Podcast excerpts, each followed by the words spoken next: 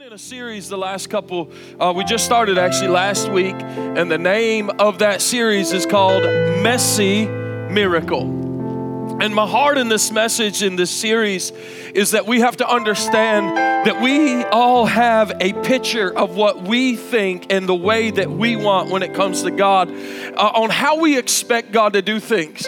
But it's very amusing that what we find out actually is the way that God does things is completely contrary to even what we would like. Last week we talked about the idea of how we would expect things to go quickly. We would expect that when God asked us to do something that he would show up and we looked at the story of Lazarus and how it was in the waiting that God showed up. And it wasn't until Lazarus was dead that God showed up. We talked about the idea about how many of us, we want things to continue to live, but the truth of it is, in a messy miracle, God will often allow things to die so he can be glorified. And we discussed on the idea of how Jesus strategically waited until four days because the crowds would have gathered by then. And it was in that crowd that Jesus would, would be able to show the power of God for many that day to come to believe. And it's the reality that what we find out in our own life is sometimes it's after the aftermath when God gets the greatest glory. And tonight I want to come to you again with another just messy miracle. A miracle that if we were going to paint a story on what it would look like, if we would want to tell a story in a way that that, that would seem seem powerful and seem intriguing, I don't think we would have wrote it in accordance to the way that Mark wrote it in Mark chapter 5. Because I want to talk to you tonight on the idea of understanding when it comes to miracles that there are some miracles that will only be activated in your life by movement. See, I think a lot of times there's a mentality that we want miracles just to show up. We want miracles to manifest. But what happens when the miracle won't happen until you get up? What happens if what, what, come on, let me talk to the person tonight that what happens when the miracle ain't coming to you, but you got to get up and you got to go to your miracle. I want to talk to you tonight about the fact that your miracle requires movement. Your miracle requires movement. Mark chapter 5 and verse 24. There's an incredible story in the Bible that shows us just how a woman's movement activated her miracle. Mark chapter 5 and verse 24. And so Jesus went with him, and a large crowd followed and pressed around him. Everyone say, pressed. And a woman was there who had been subject to bleeding for 12 years. She had suffered a great deal under the care of many doctors and had spent all that she had, and yet instead of getting better, she only grew worse. And when she had heard about Jesus, she came up behind him and in the crowd and touched the cloak, or as one translation says, the hem of his garment. I want you to catch something. She moved, she pressed past the crowd, she moved into her miracle. And verse 28 said, because she thought that if I could just touch his clothes, I will be healed. And immediately, everyone say that word, immediately, her bleeding stopped and she felt in her body that she was freed from her suffering. Father, we thank you for your word. We thank you, Father, that you use the messy in our lives to demonstrate the most powerful miracles. God, you truly are the God of the mess. God, I'm so thankful, God, that you get in the mess with us. You'll move in the mess, God. Lord, I've heard people say that you don't bless mess, but God, I know that to be a lie because, God, it was in my messy moment. It was in my muddy moments, God. It was in my murky moments that you showed up and manifested your power. It was in the moments, God, that when I thought it was all over, it was in the moments, God, where I was bleeding out spiritually. God, that you met me where I was and you moved in my life in such a powerful way, God, that I know, God, that you move miraculously in the mess. God, my prayer is tonight that as we would focus on your word, God, that hearts would hear the message. That it may be messy, but if we'll just move, there's a miracle. God, we're believing for the miraculous even here tonight.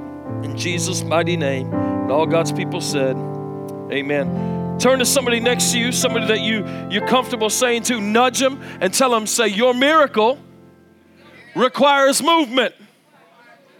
Your miracle requires movement. See, there are some miracles that will only happen because you move. Can I tell you something? That there is a blessing in the pressing.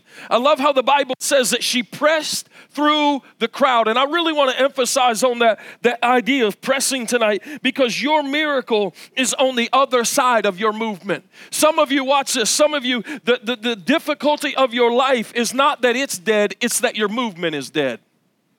It's that you quit moving. It's that you've stayed in that same predicament. You've stayed in that same situation and you're saying, God, where are you? God, I, I feel like I'm all alone in this. But I love the fact that the Bible tells me that then when this woman heard that Jesus was coming into town, she got up from where she was. The Bible tells me that she had this issue of blood. And just to be real with you tonight, she had her menstrual cycle for 12 years. It would not stop flowing. She was bleeding, which was a, even a common thing in that day because according to Levitical law that, the, uh, that said that when she was in her menstrual cycle, she would have been considered unclean. For this woman to go out even into the marketplace, she wouldn't have been able to. Because if she came out of the house, everywhere she went, she would have to yell through the crowds, unclean unclean, unclean, unclean. And the crowds would move away because they would not want to be contaminated. They did not know whether it was leprosy, but they knew that there was some kind of infirmity that under Levitical law she would have been considered unclean. Can you imagine? Come on, somebody. That's what religion will do. Woo, let me go ahead and preach that. That's what religion does. Religion says, look at where you are, look at your condition. Matter of fact, now you got to get out there and you got to tell everybody everything that's wrong with you. Religion says, Oh, I'm unclean, I'm unclean. But Jesus comes and he says, No, you're redeemed, you're redeemed, you're redeemed. So she would have came and she would have to come through the crowds and, and, and she would have had to move from where she was. She, she decided after 12 years, I can't stay here anymore. And you know, I wonder tonight how many of you are here and you're on the brink of a miracle. And it's not that you're waiting on God, but God is saying, You got to get up from where you are.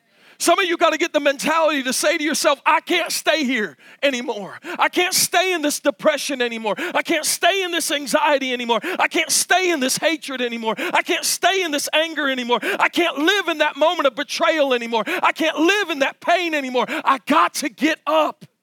I've got to get up. See, the devil will try to do everything he can to keep you from pressing towards Jesus. I can imagine this, that, this woman, uh, uh, before she got up, we will, we will discover that there, she would have probably been in her house and she would have heard, it would have been noised abroad in the city that day that Jesus was in town. She would have been enticed and intrigued by the chatter outside of her windows, that she would have heard the whispers of, of, things like, Did you hear that the man who's open blinded eyes, they say he's the Messiah, he's come to this town? She would have heard things about stories of, Did you hear that, that Jack and Jim and Tim heard that he was in a house and they lowered uh, uh, uh their friend down through the roof and he was lame and now he's, uh, he's standing? She would have heard these things. There would have been a, a chatter. I don't know, maybe it was her family that was in town, her caretaker caretakers that were there in her house, and they would have said things like, Man, there's this man in town by the name of Jesus, and everywhere he goes, blinded eyes are open. Everywhere he goes, deaf ears are coming on loose, and everywhere he goes, the lame are walking. Remember old Bartimaeus? He's not blind anymore, he's seen. And I can imagine that there would have been something inside of her heart to say, If I can just make it to him. The Bible says for 12 years she was under this issue of blood. For 12 years she had went from doctor to doctor to doctor. And the Bible says that in as she was going from doctor to doctor to doctor, she was broke and still was not healed. She had actually come to a place, the Bible said, where she had spent and given all of her resources and only grew worse. See, I want you to know that sometimes what we will find, watch this, that when God wants you to move towards your miracle, He will make sure everything you're trusting on other than Him will move you to Him. Don't be surprised when things around your life that you're depending on, that take the place of God, that take the place of your security, that take the place of your surety. Don't be surprised when God drains them so that you have to come to Him. Hallelujah. The first thing that I want you to know, and if, if, if, we're going to see, I truly believe, the, the movement of miracles, then we have to see this. The first thing, if you're taking notes, you write this down.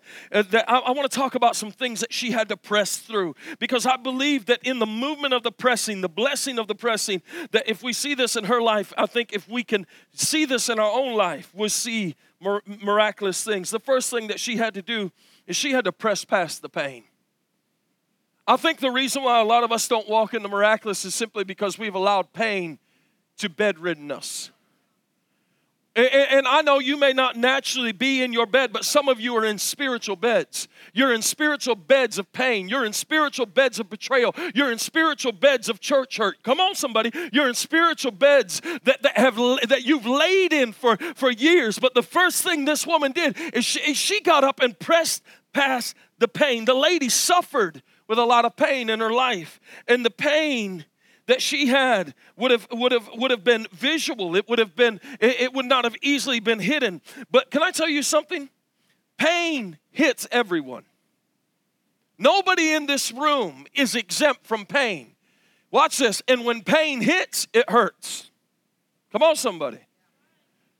I don't know what your pain is, but I am telling you that if you're going to walk in the miraculous, you got to learn to push past the pain. I don't know what the pain is, but I'm telling you, if you're going to walk in the miraculous, then you have to learn to push past the pain because pain will keep you in your house. Pain will keep you from being in church and being in fellowship. Pain will keep you from submitting to leadership. Pain will keep you from being remarried. Come on, somebody. Pain will keep you in a place what kind of pain? Oh, there's all kinds of pains. There's physical pain, emotional pain, relational pain, financial pain, career pain, because pain can either paralyze you or pain can propel you. Come on, let me talk to pain in this room tonight. Pain will do one of two things when it shows up in your life it will either paralyze you or it will propel you. I have learned in my life that if I kept moving in moments of pain, I actually gained momentum. Let me talk to some hurt folk that took hits, but they kept walking. Because what you'll find out is when, you, when pain presses you and you press through pain, it will actually create a momentum in you. It will be, I, like the leopard said, why sit here until we die? See, and, I'll tell you, there have been moments of my life that I went through things of extreme difficulty. There are moments of my life where I went through extreme pain. There are things that I had to wrestle through that the spirit of suicide came to me because I felt like my life was over. But what I found out that is if I just pressed past it and I pressed into Jesus, that pain became a propelling agent in my life. And I ran faster and I ran longer and I ran harder. And I come to tell you tonight, I'm still running running and I'm running after the things of God. I'm pressing into Jesus, but I'm pressing through the pain. Pain will paralyze you or it will propel you. The second thing that I feel like this woman really had to press past, that if we're going to uh, see a miracle that requires movement, is the second thing is she pressed past disappointment. The truth is, is I believe everyone in this room if you're not dealing with pain, then you're very well dealing with some kind of disappointment. The Bible says that she went from doctor after doctor and didn't find any answers to her problem.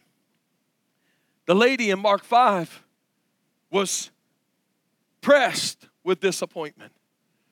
Some of you, even here tonight, you have went from person to person, and it's been a breach of trust. It's been a discouragement. It's been a betrayal. It's been some kind of disappointing news, maybe even physically, doctor to doctor, only to be told the same report. Can I tell you tonight that when you press past the disappointment, when you take and you put movement in the miracle, that there is a blessing in the pressing. That when she, if, if she would have stayed in disappointment, watch this, she probably would have died she would have stayed in the house she would have dried up in the house and she would have just eh, she would have just decayed in that house. But what we find out is because she got up and she pressed past pain and now she pressed past the disappointment. I realize that the enemy is real.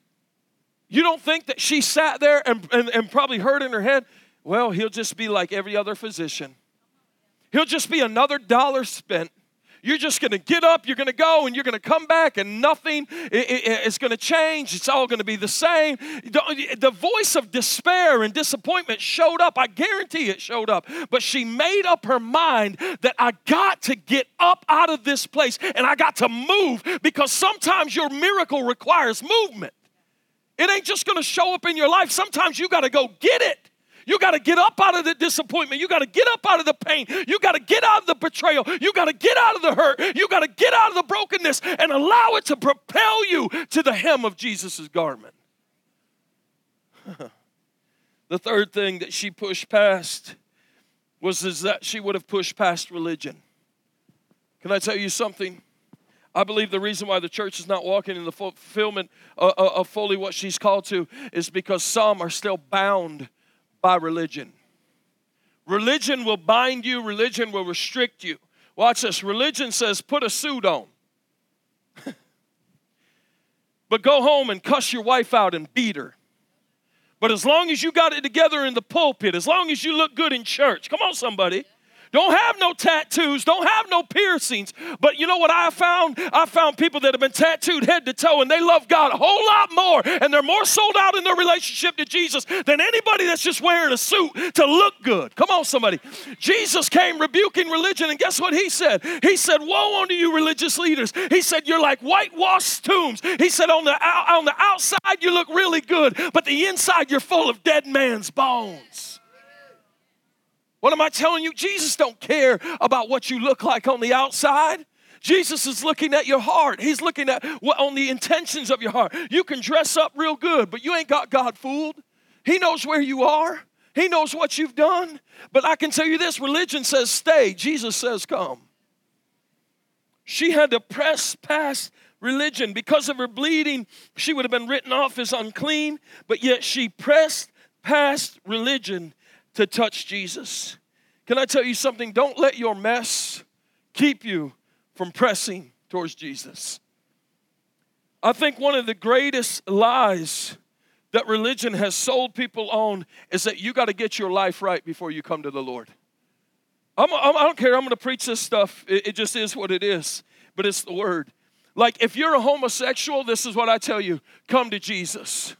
If you're a drunk, come to Jesus. If you're a drug addict, come to Jesus. If you're a prostitute, come to Jesus. If you're a racist, come to Jesus. And what I have found out is it's not the church's job to clean you up, it is the church's job to point you to Jesus, who is the author and the perfecter of our faith. And what I have found out is if we just love people, if we encounter people where they are, if we encourage them in their pressing, we will see God begin to pour out in their life.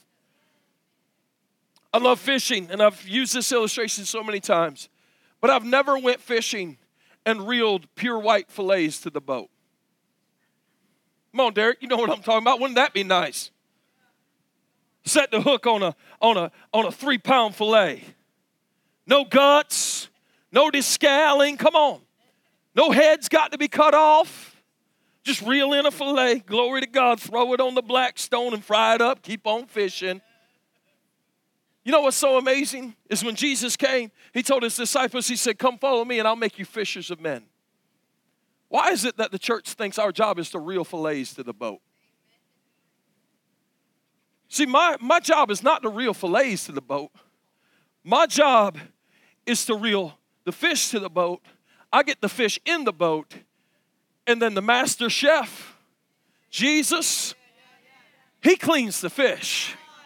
He cleans the fish. Because this is what I found out. When we tell people, oh, if you're going to be a part of the church, you got to quit smoking, you got to quit drinking, you got to quit sleeping around. When we tell people that, what we have told them is an impossible task. Because in myself, I can't quit sinning. I was born in the nature of sin. I have fallen short of the glory of God. But the blood of Jesus that redeems and restores, if I can just get in touch with the hem of his garment, He'll make me heal, He'll make me whole, And what I have found out is when Jesus cleans them up, it sticks. Let, let religion clean them up. Let religion clean them up. They'll be wearing a suit. They'll look good on the outside, but they got a whole lot of mess on the inside. But you let Jesus clean them up. And we find out that they will wear white robes and they will be called the redeemed of the Lord. Amen. The thing that you need to understand is you can't get a miracle unless you've gotten a mess. Watch this. What is the prerequisite for your miracle? I'll tell you what it is mess.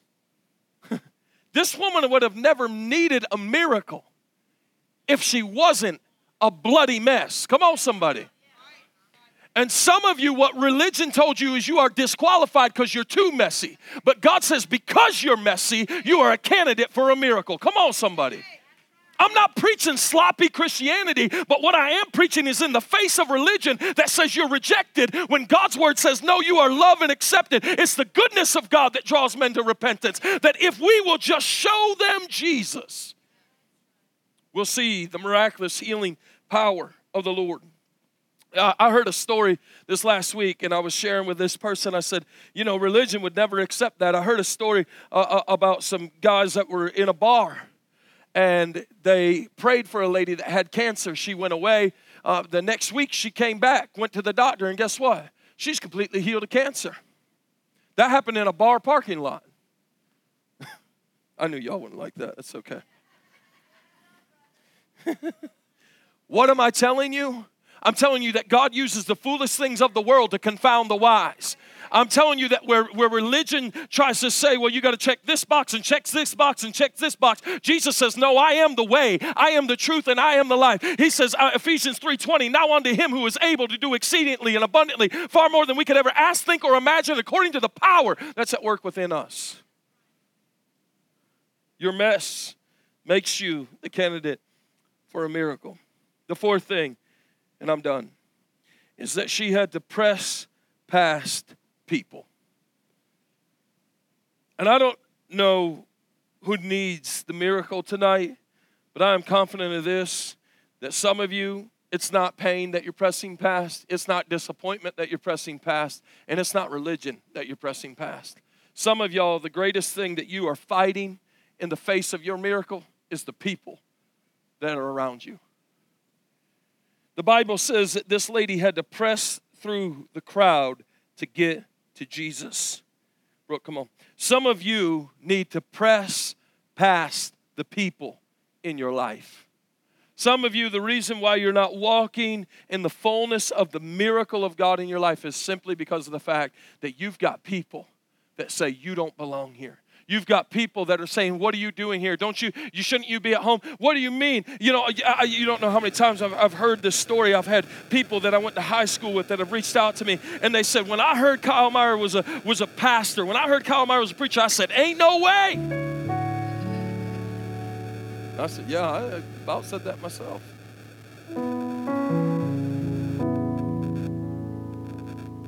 I was in drug addiction.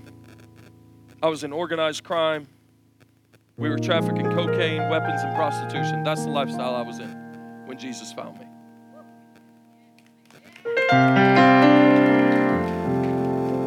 And the message that I heard was a man that looked me in the face while I held a Jack and a Coke and I smoked a hard red cigarette. He said, You know God loves you, right? I said, God don't love me, bro. I said, I've made a mess out of my life. And he reassured me of the love of God. See, if it was up to the people in my life,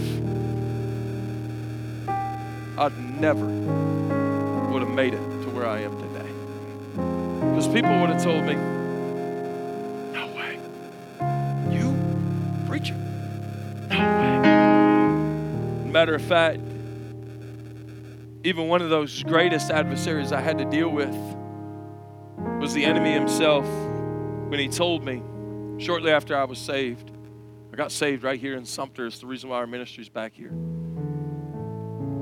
When the enemy told me, he said, Kyle, if you ever tell people where you're from, what you've done, he said, they'll never accept you. Until about two years, I was in the ministry, and one night I was preaching an outdoor youth crusade out in Dalzell. And God just told me, He said, share your testimony. Tell them where you've been. Tell them what I've done for you. And I shared my testimony the first time I ever shared it.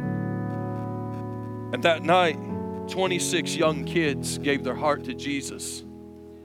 That night, 26 young kids, Donnie and Lisa were there, they know. 26 kids that night fell in the dirt of a campfire sanctuary and they cried so hard that the dusty floor turned to mud.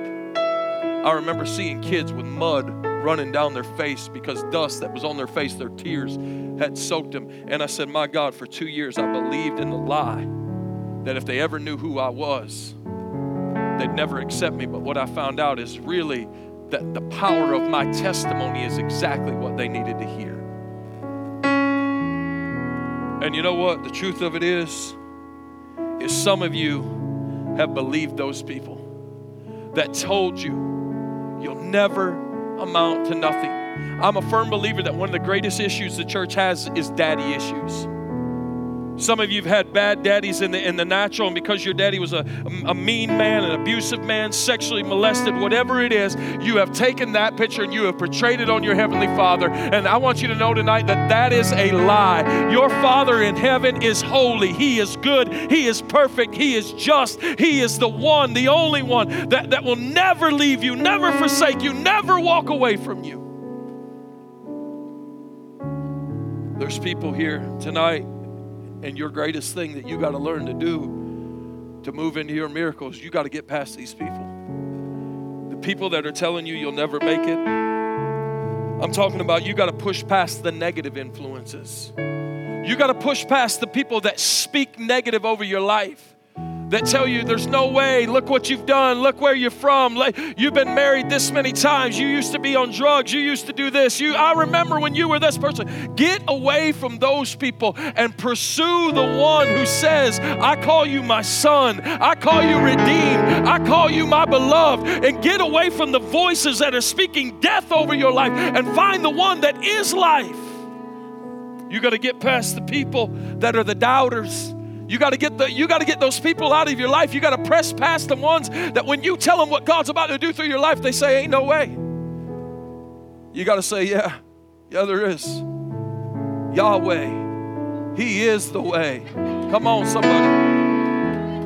You got to get past the haters. But you ready? There's one person you got to get past. I'm going to read some more scripture. We're done, I promise you.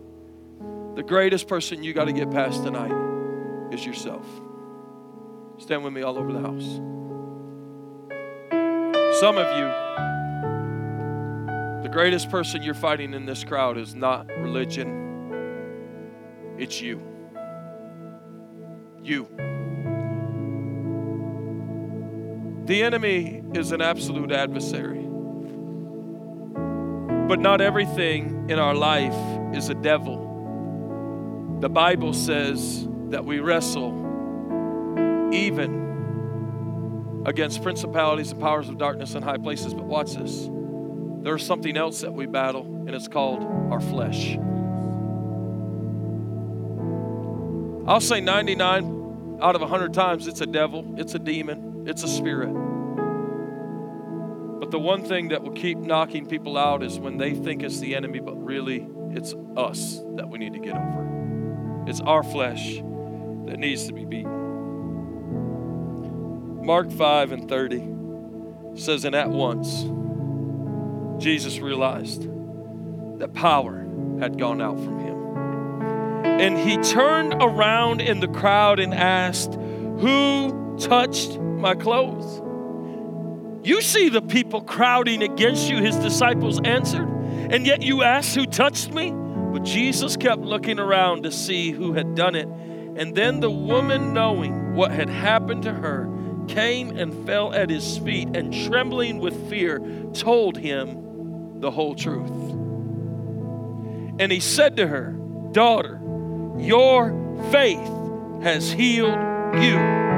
Go in peace and be free from your suffering. What happened? She merely moved. she merely moved.